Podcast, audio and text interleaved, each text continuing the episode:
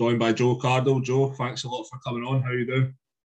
No worries, Ross. Yeah, thank you. No, it's great to actually be able to sit down. We've been meaning to do this for the last three, four weeks, haven't we? So thanks for uh, biding your time and waiting for us. So yeah, thanks for having me, pal.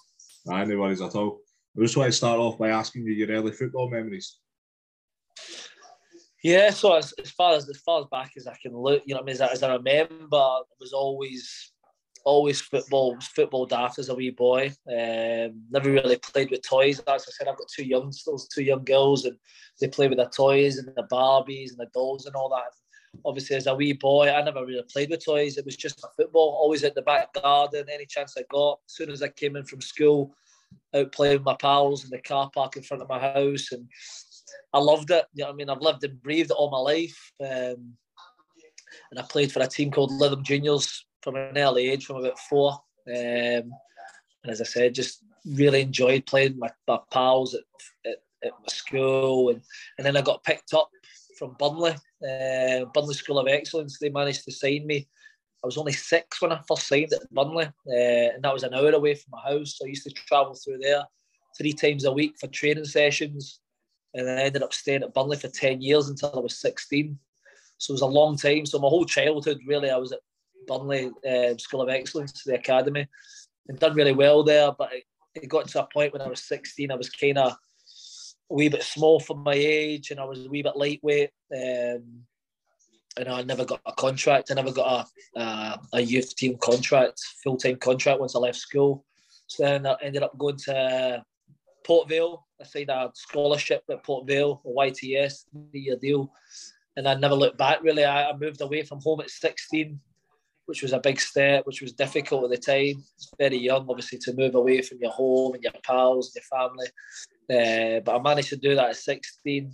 And I'd done my, my two years as a YT and then obviously went on to become a professional with Port Vale and get into the first team. And I, I managed to stay there for just under three years and done pretty well at that. And that's when I, I made the move up to Scotland. And yeah, never really looked back when I first made that move up the road. What made you want to come up to Scotland? How did that come about? Yeah, so it was it was a strange one really. I was at Port Vale and I was kind of in and out the first team. I was only twenty at the time, still pretty young.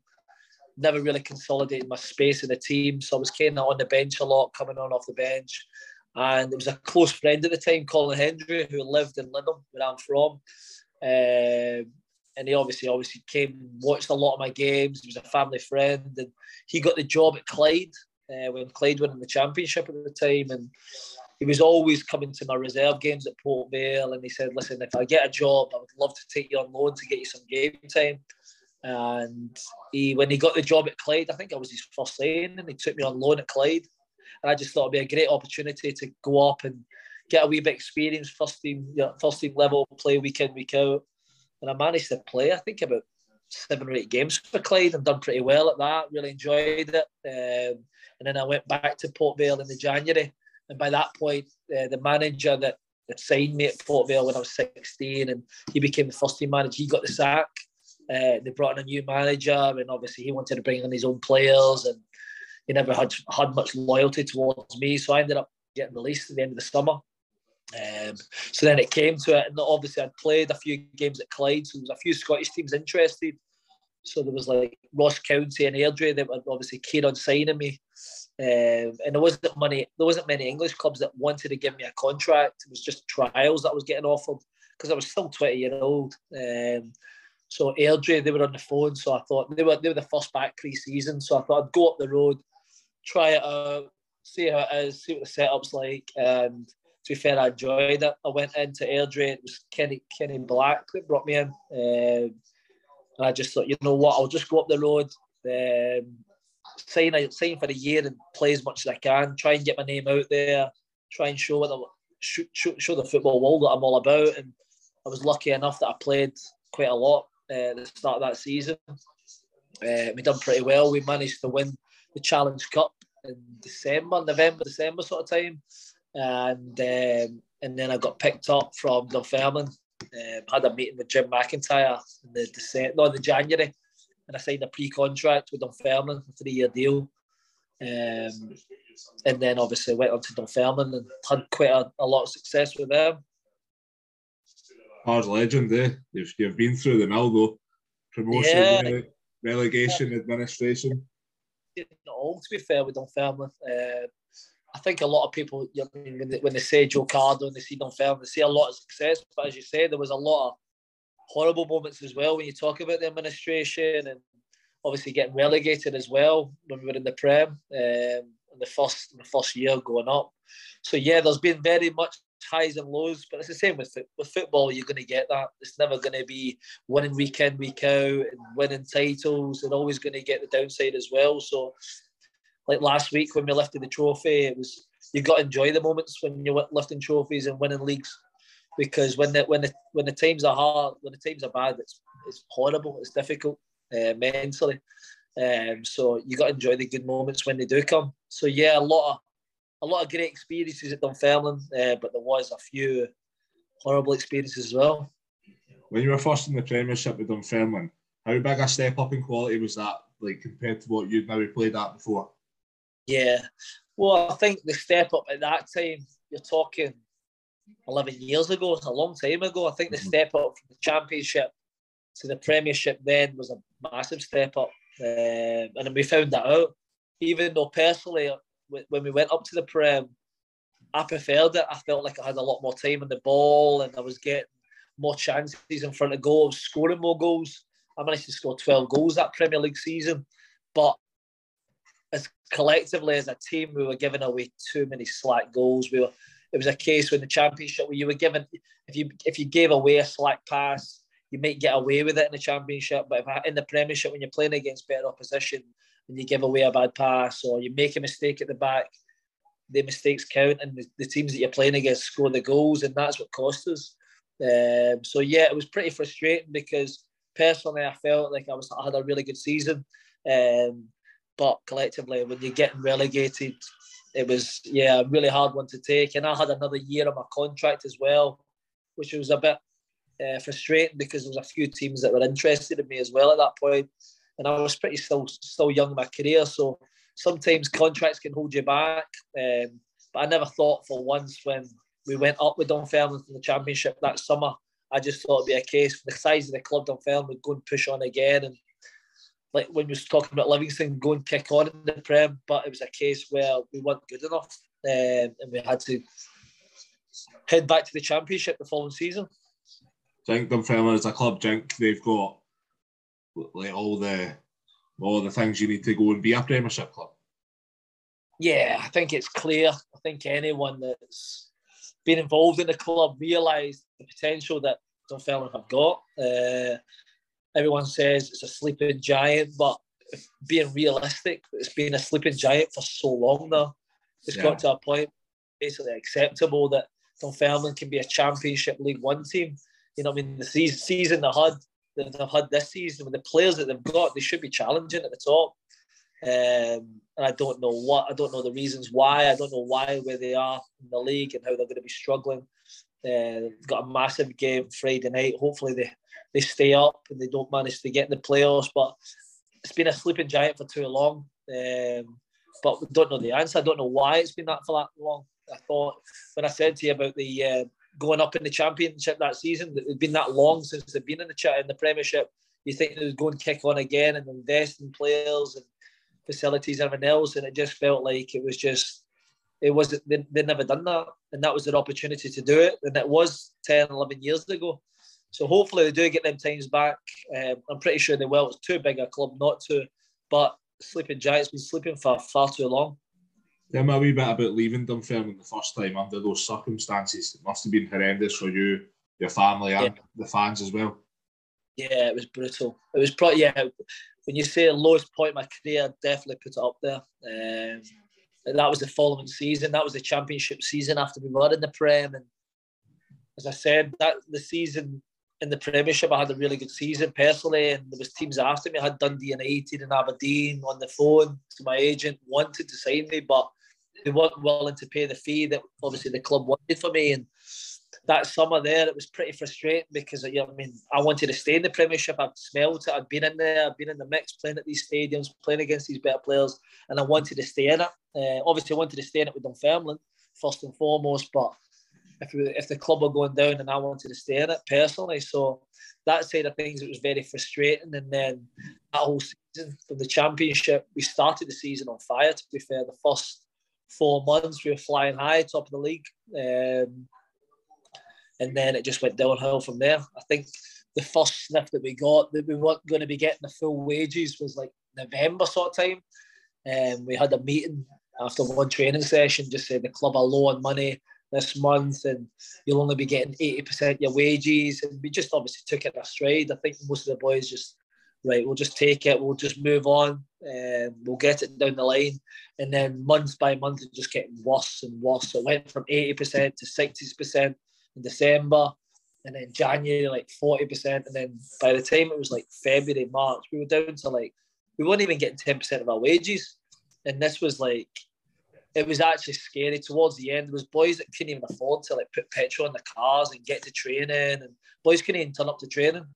Uh, and obviously, by that point, we were just going down and down the table. Um, but we had a good team. The boys, we, we stuck together, but it was it was hard, hard times. Like when you're only getting a couple hundred quid a month, um, and I was I was just I just bought a house. I just bought a brand new house. Um, my missus was pregnant with my first child and we are like, Jesus Christ, how are we going to do this? Like, you know what I mean? We're still trying to go out and perform on a Saturday. But mentally, we were all over the shop. The, the players had gone. Um, as I said, it was difficult. Boys couldn't turn up. Um, training was getting cancelled because, as I said, boys couldn't turn up. They, they didn't have money to put petrol in the cars. And, and the club had no answers. We'd sit down and have meetings with the board and the board were coming in. They were like, "Listen, we, we don't know what we can do. We, we we're trying to raise the money. We don't have the money. We don't have anything." Um, so it was just, yeah, it was all over the shop. It was really difficult to take. And then when it finally come to it, it was basically just getting called in for a meeting. The administrators had came in and sat us all down and explained that they had to get rid of the top. I think it was the top seven earners in the club. And we all know, we all knew like between all the boys, we all knew that majority like who who gets what. I mean, it's not obviously not figures or anything like that, but we all knew who the top earners would be, and they basically just called it out. The, the administrators came in. I think it was Leishman that came in, and he just had a, a piece of paper with seven names on it, and I was on that list uh, just to be told, listen, you have to go upstairs, sign the papers, and that's you on your way. And to be at a club for, I was at the club for five years, to get told in that in that way, it was yeah pretty horrific. Um, and this was mid-season. This was like middle of March. Uh, the club were down at the bottom of the league. That's at this point, even though we were at the top before before Christmas, and uh, to be getting told to go upstairs. And I actually said I went to Jim Jeffries before I went and done the papers, and I said, "Listen, I'll play for the rest of the season for free." I was happy to like not pick up a wage. I had savings put away that I was happy that I'd use my savings to get me through life for the next couple of months. And I said to the manager and Leishman, I said, listen, I'll play for free. Um, just to obviously, because I, want, I love the club. I moved to I moved to Dunfermline. I lived my life in the town, um, and I, so I, I went and said that. But there was rules in place. The administration, the administrators wouldn't let that happen for some strange reason. I don't know why. Um, so I had to go upstairs. I had to go and sign all the papers, and that was it said my goodbyes, and then I got a phone call the next day from the uh, the PFA, and it was a case of I think that was on the Wednesday, and I got a phone call on the Thursday, and the phone call from the PFA is like you've got two days. You need, you've only got two days to sign for a club until the end of the season. And I'm like, at this point, I didn't have an agent. I got rid of my agent that summer. Um, so I was just like, what do I do here? Like, you know, I mean, there's still like two and a half months of the season left. Like, what do I do? Do I just do I go on the door or do I go and try and find a team? Um, so it was a case. I was actually picking up the phone. I was I was texting managers like, "Do you need a winger? Do you need anyone in before the end of the season?" Um, and as I said, this like six months ago, I was flying high, scoring at Ibrox. You know what I mean? Doing really well in the Premiership with Dunfermline. And six months down the line, I'm texting managers, Championship. Like, can I can I get a game? Um, and then that would happen now, or do you think there's a lot more in place to avoid stuff like that? I really, I'd really hope that that wouldn't happen to anyone because I swear to God, see that that 24 hours, that 48 hours, trying to find a club for myself, and because I didn't have an agent, it was the most. I, it was just horrific. Like mentally, I was gone.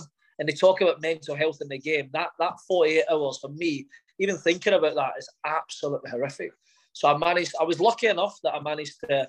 Raith Rovers got hold of it. They got wind of it. Obviously, knew what the situation was, and they got in touch with me that day. Thankfully, they got in touch with me.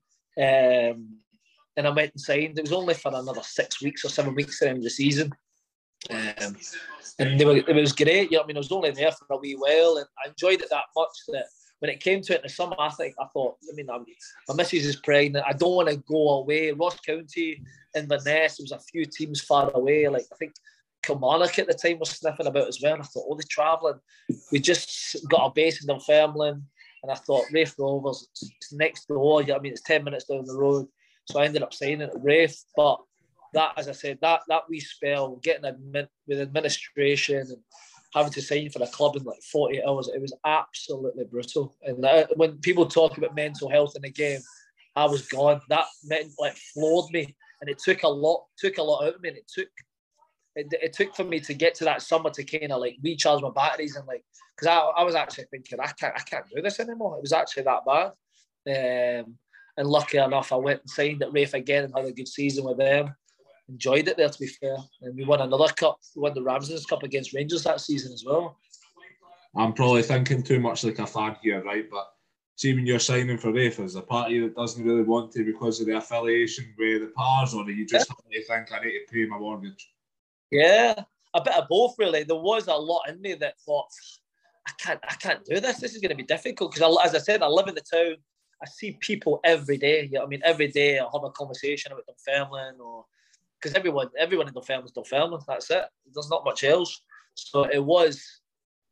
I think if it was Falkirk, it'd be a different story. Falkirk's like Aye. that's that's proper. That's proper. But I think Raith Rovers. I think every, majority of the fans understood the situation and how I didn't really want to move away from home and how Raith Rovers were good for me at that, that point. Um, I did go back that following season and played for Raith at East End and we beat them 2 0 and I had a good game. I set up one and won a penalty for one. And to be fair, at the start of the game, I was getting clapped on, and that I was like, oh, brilliant. Fans are buzzing it. And as soon as it 2 0, obviously celebrating a couple of goals, I was getting booed off the pitch.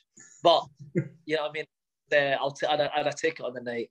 But as I said, I think both sets of fans have been brilliant with me. I've been lucky enough that every club I've played for, I've never left a bad taste. I've never left with a bad taste in my mouth. I've been lucky that if I do go back and play against the team the next season, I'll always get a, I mean, a round of applause. I'll always get looked after. They're always decent with me. So, yeah, I'm pretty blessed with that. What was it like returning to Dunfermline in uh, League League One, wasn't it?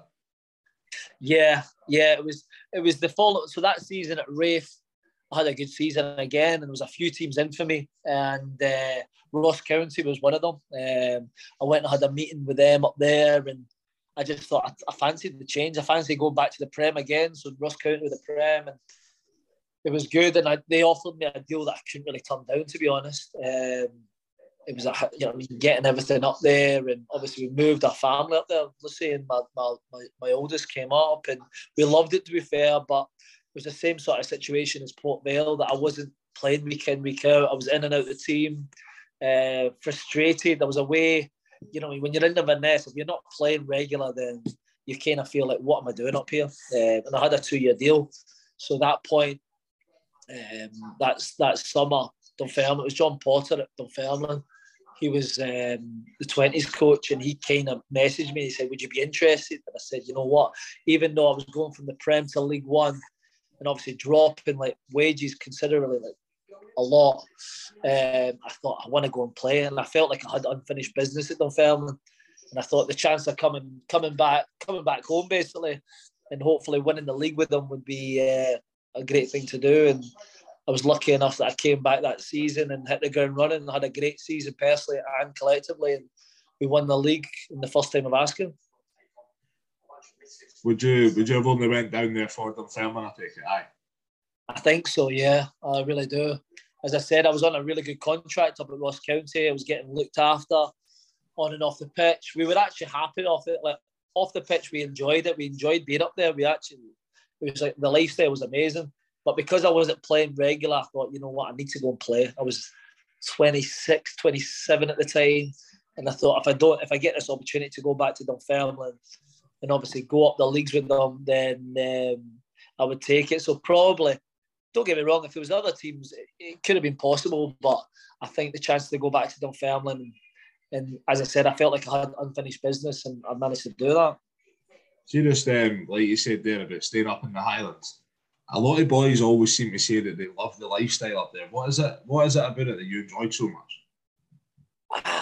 it was just like where we lived. We had a beautiful wee spot. To be fair, we we lived on River Ness and just going back. It was just, everyone was just so chilled. You know what I mean? Like it was just right. you go after. Obviously, when the weather's nice, it's, it's a beautiful part of the world, isn't it? You're so so blessed to go for walks with the dogs and I don't know, just so calm. It's just so relaxing, and we enjoyed it. As I said, where we lived, it's a beautiful wee spot, and there was loads of nice wee places to go for coffees and out for dinner. And I think how everyone's so tight knit up there as well because there's nowhere to go.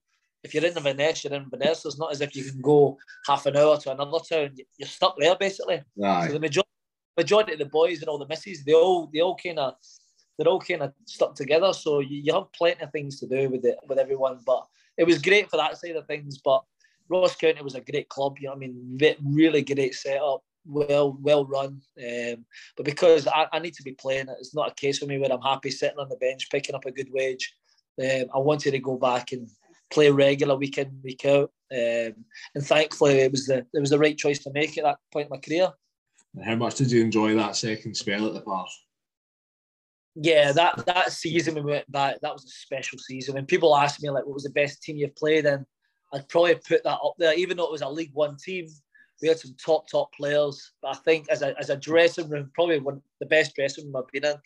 We got we had some really good characters. You know, when you still talk about like boys like Josh Falkingham, we had wee face L back two, had an unbelievable, outrageous season.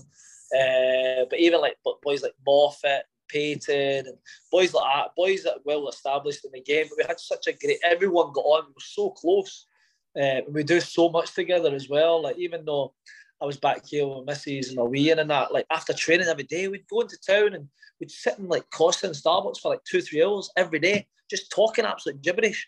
But because it was sitting in Costa, just sitting, sipping coffee, just it was just we were just so close. We were like brothers, and I think that's what carried us through. We were just winning week in, week out. Um, but that was a special season. Really, really good group of boys. I asked you about this, your time at Partick Thistle how enjoyable was that with the fact that you'd obviously won the league in League One and ended up back in the Championship? It was great. It's a great, another great club. Um, I was lucky enough that Gary Caldwell brought me to Thistle. Um, I'd, I'd signed a contract down at AFC Fylde. I thought I was going to be moving back to where I originated from in Lytham. Um, things never really worked out. I was doing well on the pitch, but we never moved the family down there. So I was travelling up and down two or three times a week, and it was taking its toll. I was on the trains, I was driving down three hours at a time, and I just it got to like I think it was like November sort of time, and I thought it's it's not for me. There was a night, um, one of the nights before I was going to travel down, my little one got upset, little Josie, and she's and I was just like, I can't do this anymore. I can't live two lives. I was basically living a life up here on my days off and then driving down and training and coming back up, and it was just taking its toll on me. So I made the decision to cancel my contract, um, even though it was another amazing contract. Um, obviously, we were, we were doing well in the conference at that point as well, having a great season. We were up there with um, with Salford, was toe to toe with them. Um, but yeah, I managed to cancel my contract, and Gary Caldwell called me on that day, and he said, "Listen, come in and train with us. Um, see how you get on, and then hopefully, if we like you, there'll be a contract there in January." So I went in the next day and loved it. To be fair, really did enjoy it. always knew Partick Thistle was a great club, uh, but I think it took me to to go in and train and sign for them to realise how special a club it was. What was Gary Caldwell like? Obviously, it didn't really work out for him at Thistle, but what was he like as a guy and obviously as a manager as well? I loved him. I thought, like personally, for me, probably the best manager that I've played under. Really? Yeah, and everyone has that reaction. Everyone thinks, "Oh, Gary Caldwell, he doesn't get the best press." I don't think. Um, I think anyone that mentions Gary Caldwell in a conversation, it's negative. Um, and I just like I'm the complete opposite than that. You know what I mean? from the minute he signed me, from the minute I started training, I was in awe, like how he how he dealt with everything, how he dealt with everything as a manager, how he ran his sessions, how how structured everything like the whole week was. I've never been at a, I've never been at a, a club where everything every session was structured. You sit down for a meeting in the morning and he talk you through the session and why we're doing that session and why why we're doing that for the Saturday's game and how we're going to manipulate the other team. And I just thought like he was levels above anyone that I dealt with before. Um, but it's uh, like when, when you do bring up his name, like people say Gary Caldwell, like, he doesn't, you know what I mean?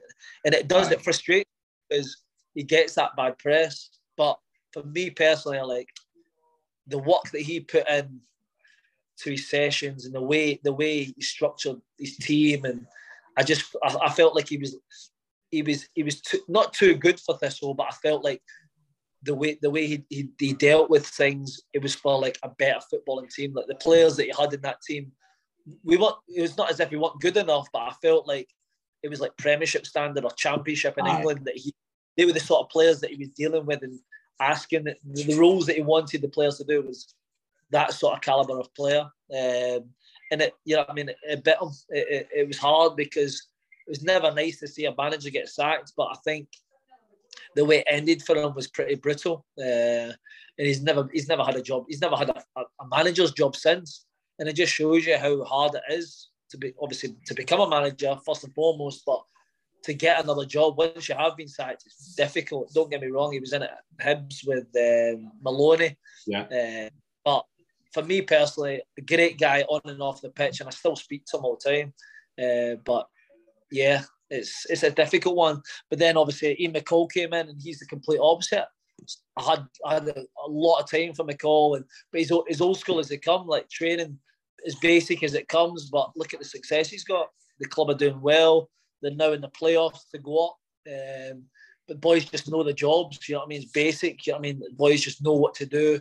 Um, you know what you're doing in training, boxes, games, possession but it works. You know what I mean? The old school way sometimes works for certain players, and I think, as I said, Gary Caldwell was kind of above his stations for what he tried to do at Thistle.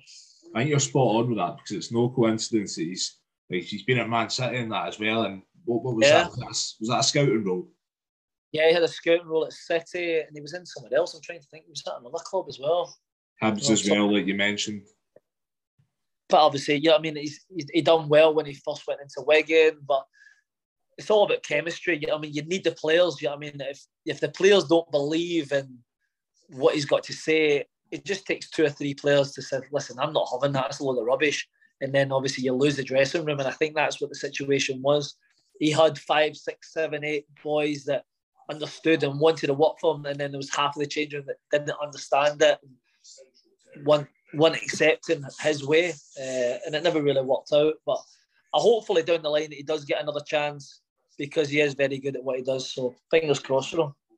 Well, Johnny Kelty, now mate, you're absolutely flying there. Why did you first yeah. want to join Kelty? The journey there. Yeah, it was it was a strange one because Kelty were like they'd always get in touch with me, like even like three three, four years ago when I first left Dunfermline. This is obviously when they were right down the leagues. So the, uh, like, I don't obviously know the leagues they we're in. Um, but I was just one of them ones. Kelty, like I'm never gonna like, you know what I mean? Like that's the way it was because it was I. I was playing the championship with Dunfermline and Kelty. I got a message from Kelty and I was like, listen, come on, I'm better than that. And then you'd hear people in and around the town like, "You saying for Kelty?" And I'd play it down like, "Come on, like seriously." And then year after year. It was Dean McKenzie, the, the owner, that would always get in touch with me. He said, "Would you be interested to have a sit down?"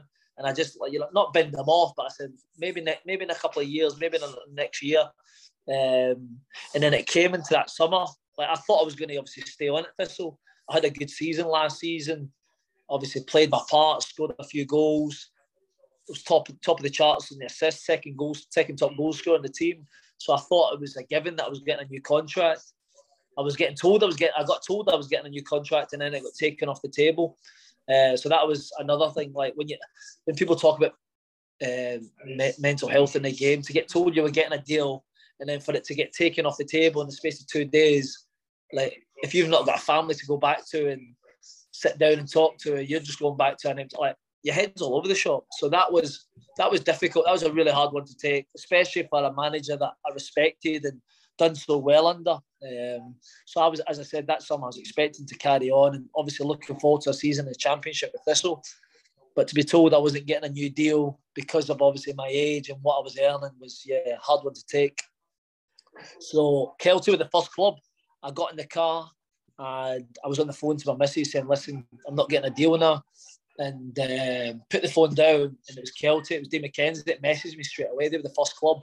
So by the time I'd put my phone down, Partick Thistle had put it on the social media that I'd, I wasn't getting renewed a contract, and Dave McKenzie messaged me, and even then when he messaged me, like, and this was before they obviously got promoted to League Two, so they were still like a lowland league team. Um, so I just let it. I let it. I, I said I'll, I'll, I'll, happily come and see these guys. Um, still thought nothing of it.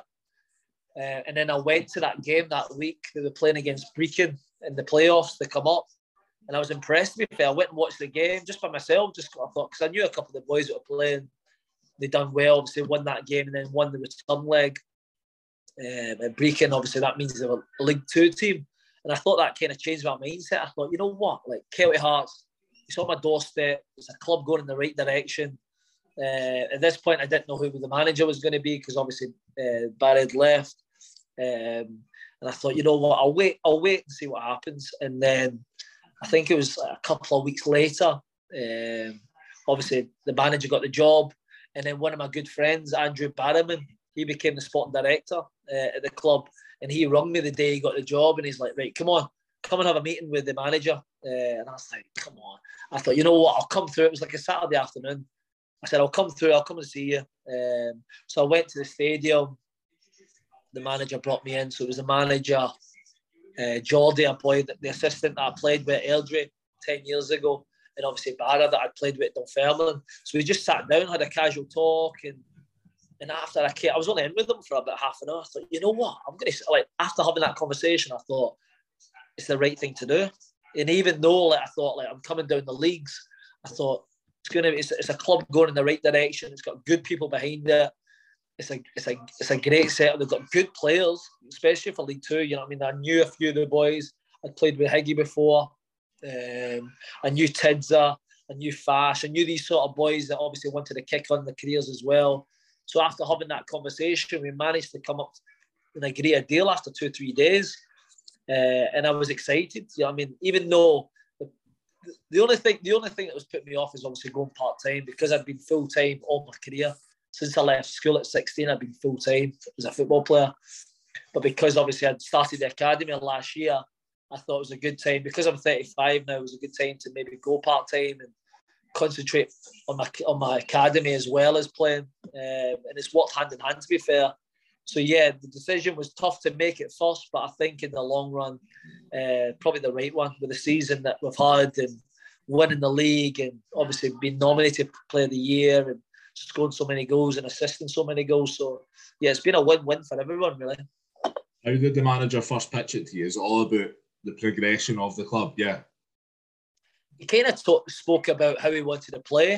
Um, tactically, how he wanted to do it, how he wanted to play his formation, how he wanted me to play in the form. Because I've never really played that formation before. I've always played as an out and out wide man. I've always been on the wing, on the byline, putting crosses in or cutting in off the left.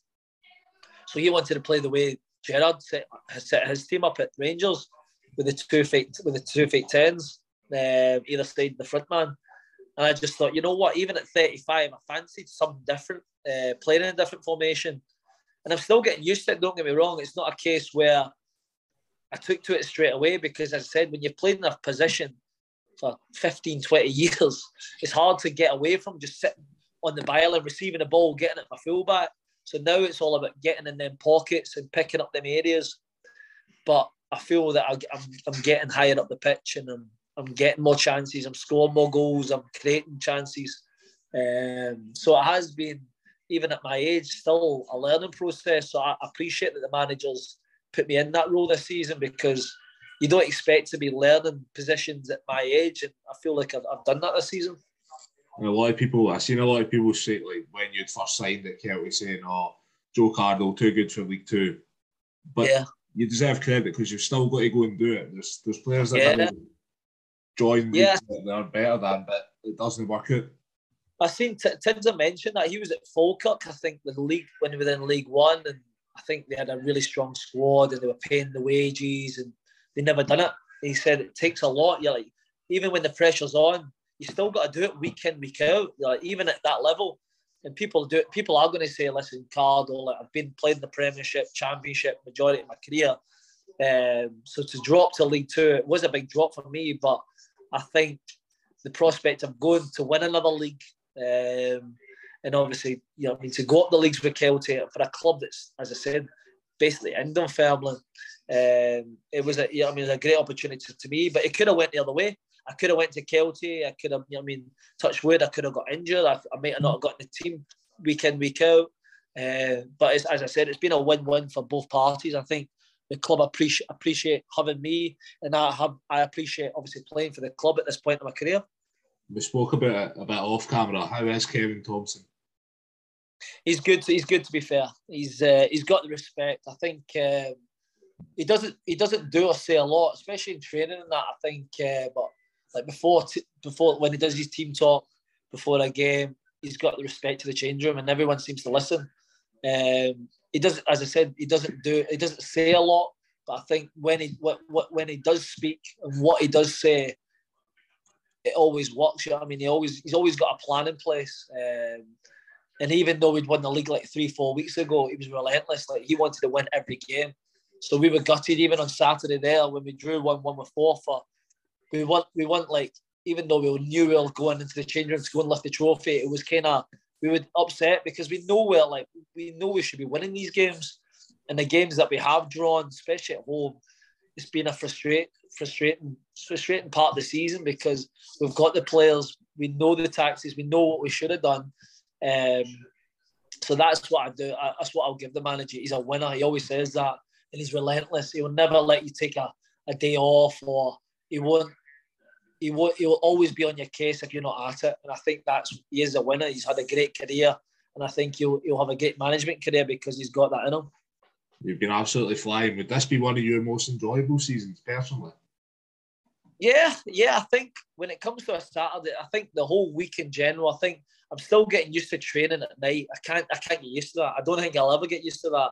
Like I've been used to getting up in the morning, going to the club, having my breakfast, having a bit of banter with the boys, going out to train for an hour, an hour and a half, and then come back, having my lunch, and then that's just been my routine for like 20 years.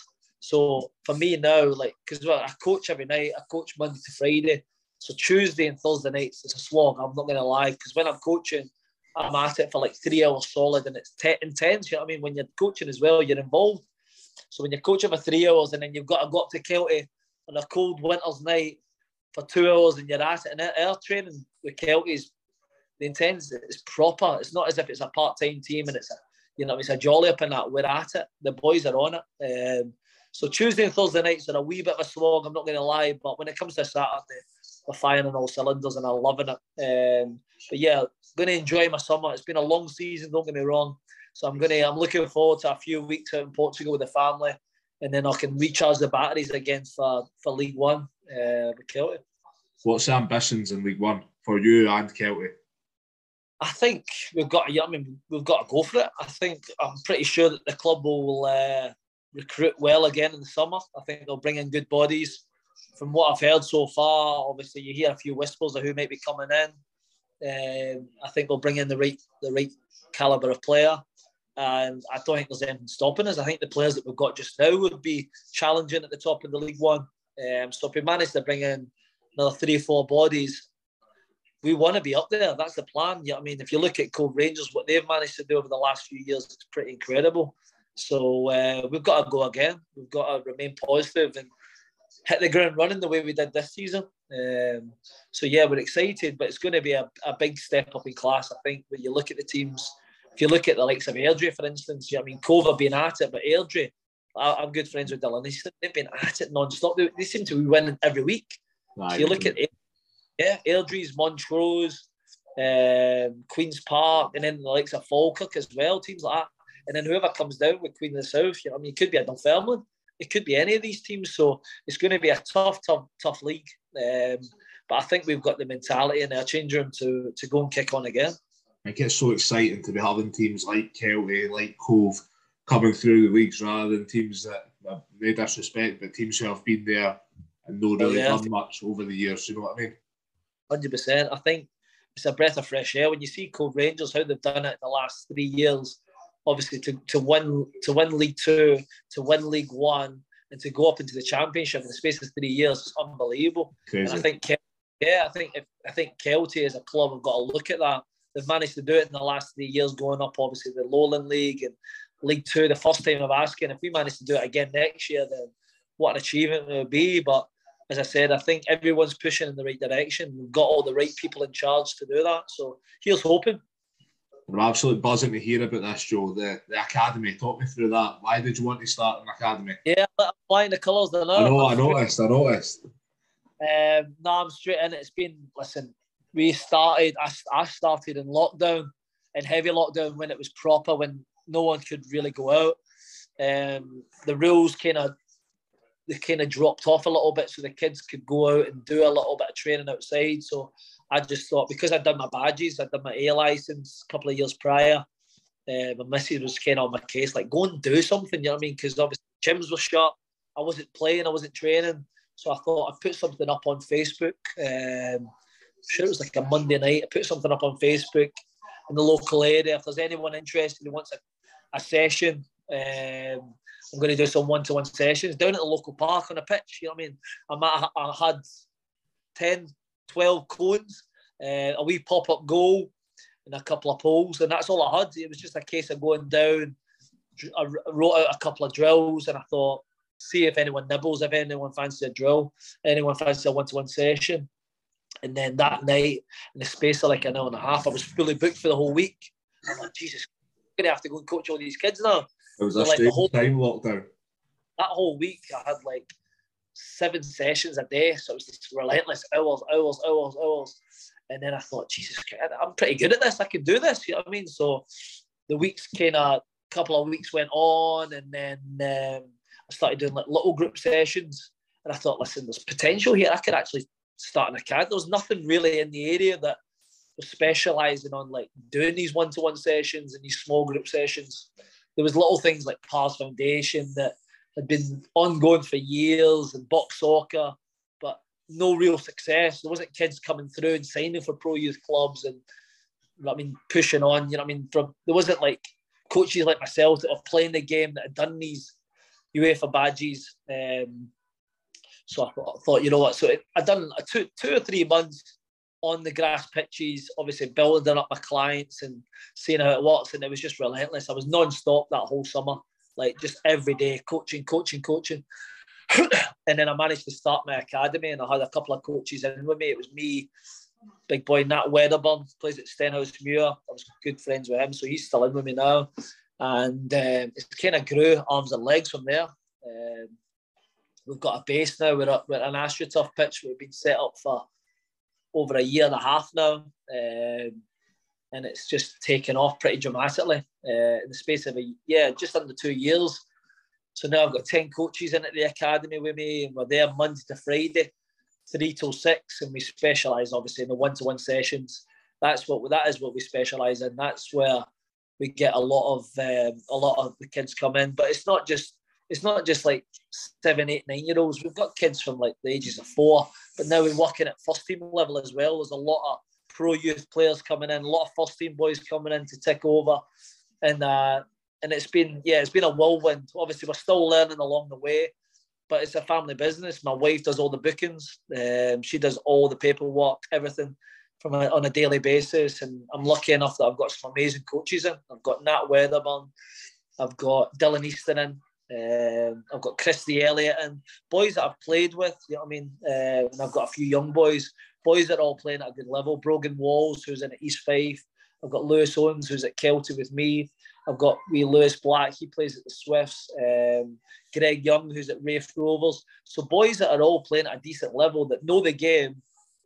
They're obviously getting their experience from coaching as well. So and I've got Ali as well. Ali's uh, a lady who's just passed her masters in uh, sports science, so she's like a sprint, speed, and strength coach. So it's we're kind of covering all the areas, um, and we do everything now. We do pro youth sessions, um, we do camps, and it's just as I said, it's just it's just grown. It's grown pretty incredibly over the last uh, over the last year. Has been pretty pretty amazing. What I can you, talk. I'm so passionate about it. I know. What uh, What do you enjoy about it? Where does your satisfaction come from? Yeah, I think the satisfaction I've had the kids that I see potential in, and I'm coaching these kids weekly, and I'm like, that kid's got a bit, you know what I mean? And I'm working hard with them, and I see them, and then I'll put them in touch with a club, and then I've had like great success in putting these kids in at trials, and then they manage to get a contract, like getting a contract at Hearts or uh, or Hibs or Celtic, or getting them getting them in first and foremost because of the contacts I've got in the game, and me obviously coaching them from when I first see them, seeing that they've got potential, to obviously pushing them to a level where I think they can get to, and getting them getting them contracts at these pro youth clubs is massive for me. It means so much to me, um, and I'm just glad that I could play my part hopefully down the line, I would like to manage these kids. I'm looking to to get my agent's license and hopefully do that side of the things as well because I think that adds another string to the bow with the academy.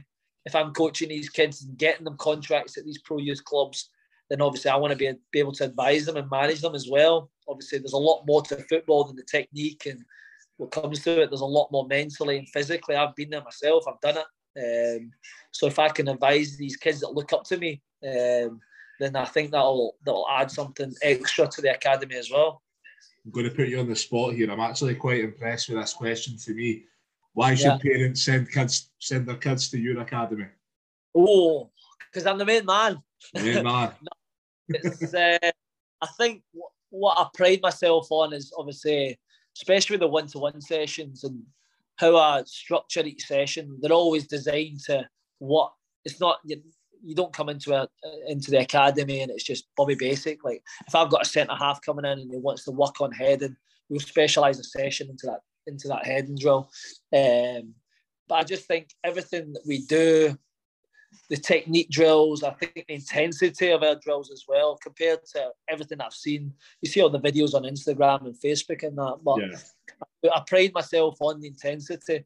They come in for these one-to-one sessions, they're 45 minutes long and then when they're one to one with me for that amount of time, it's you see them at the end, they can they're knackered because it's just non-stop boom, boom, boom. They'll, don't get me wrong, they'll stop for a wee water break now and again, but the intensity and the quality of my sessions are second to none. And I think that's why everyone keeps coming back.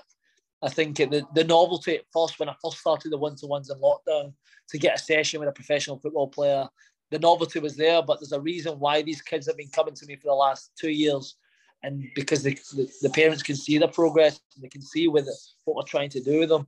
And I think it's it's great that the players that I do see potential in going into these pro youth teams and obviously showing these coaches and managers that you know I mean with the hard work and dedication they're putting in off their own back, um, it's obviously paying off. So no, it's been it's been a it's been a great start, but there's a long way to go. But um, yeah, really enjoying it. Really enjoying the coaching side of things as well. And I'm lucky enough that I'm still playing as well. Can tell you're so so enthusiastic about it. What's the what's what's the ambitions for it? Just to get I as many as many players into pro youth as possible. Yeah, think, uh, as I said, there's so much potential with it. I think to have a few more bases. We've only got the one base just now. As I said, there's ten coaches in, um, so I think to spread out a little bit. I think to have maybe another two or three in the local area, maybe one Kelty based, uh, one like Dalgety based. Even though they're local, I think uh, there's still potential to have two or three of these based run locally, and then hopefully can broaden out even more around Scotland. I think um, if we've got a right structure in place of the sessions that we want to plan, especially with the groups and the one to ones, uh, the success that we've had with the academy, uh, it's been amazing. So I think if we if we structure it right, then we can spread it along and broaden broaden it out a wee bit.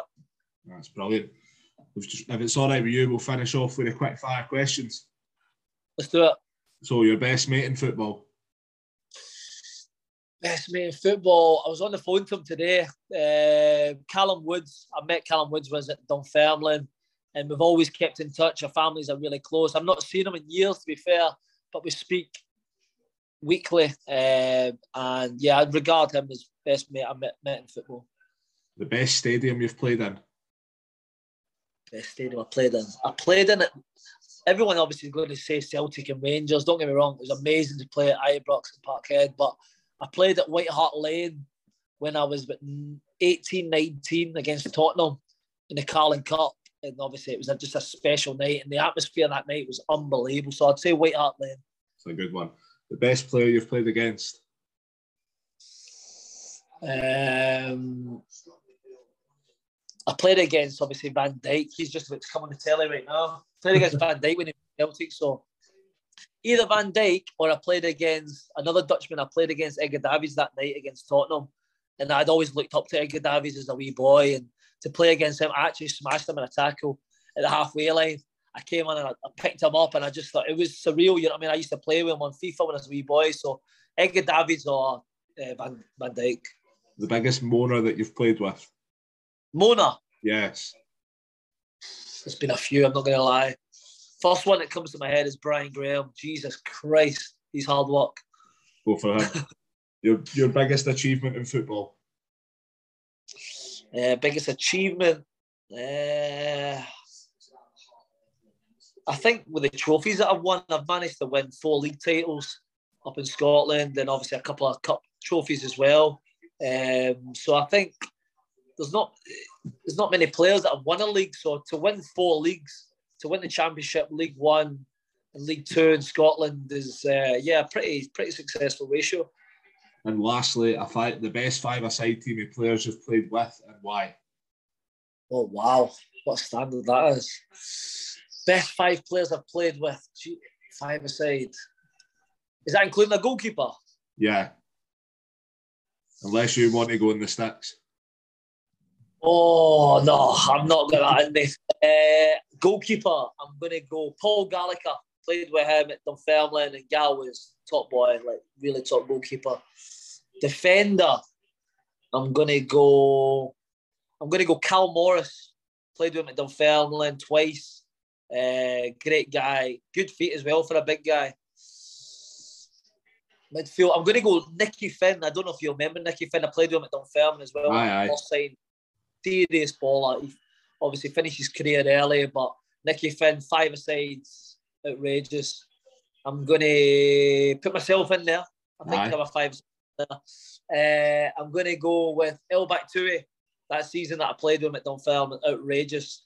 Um, he'll score goals. And then I'll play I just thought Liam Boyce, Liam Boyce is made for five sides. I played with Boyce up at Ross County, and still to this day, his feet like he doesn't even. When I, when I remember when he first turned up at training, I was like, "Who is this guy? He doesn't look like a football player, but wow, that boy's got serious ability." So yeah, Boyce as well. Is that five? It's a good team. That I will go with that. Top man, Joe. Thanks a lot for coming on, mate. No worries, Ross. Nice to meet you, pal.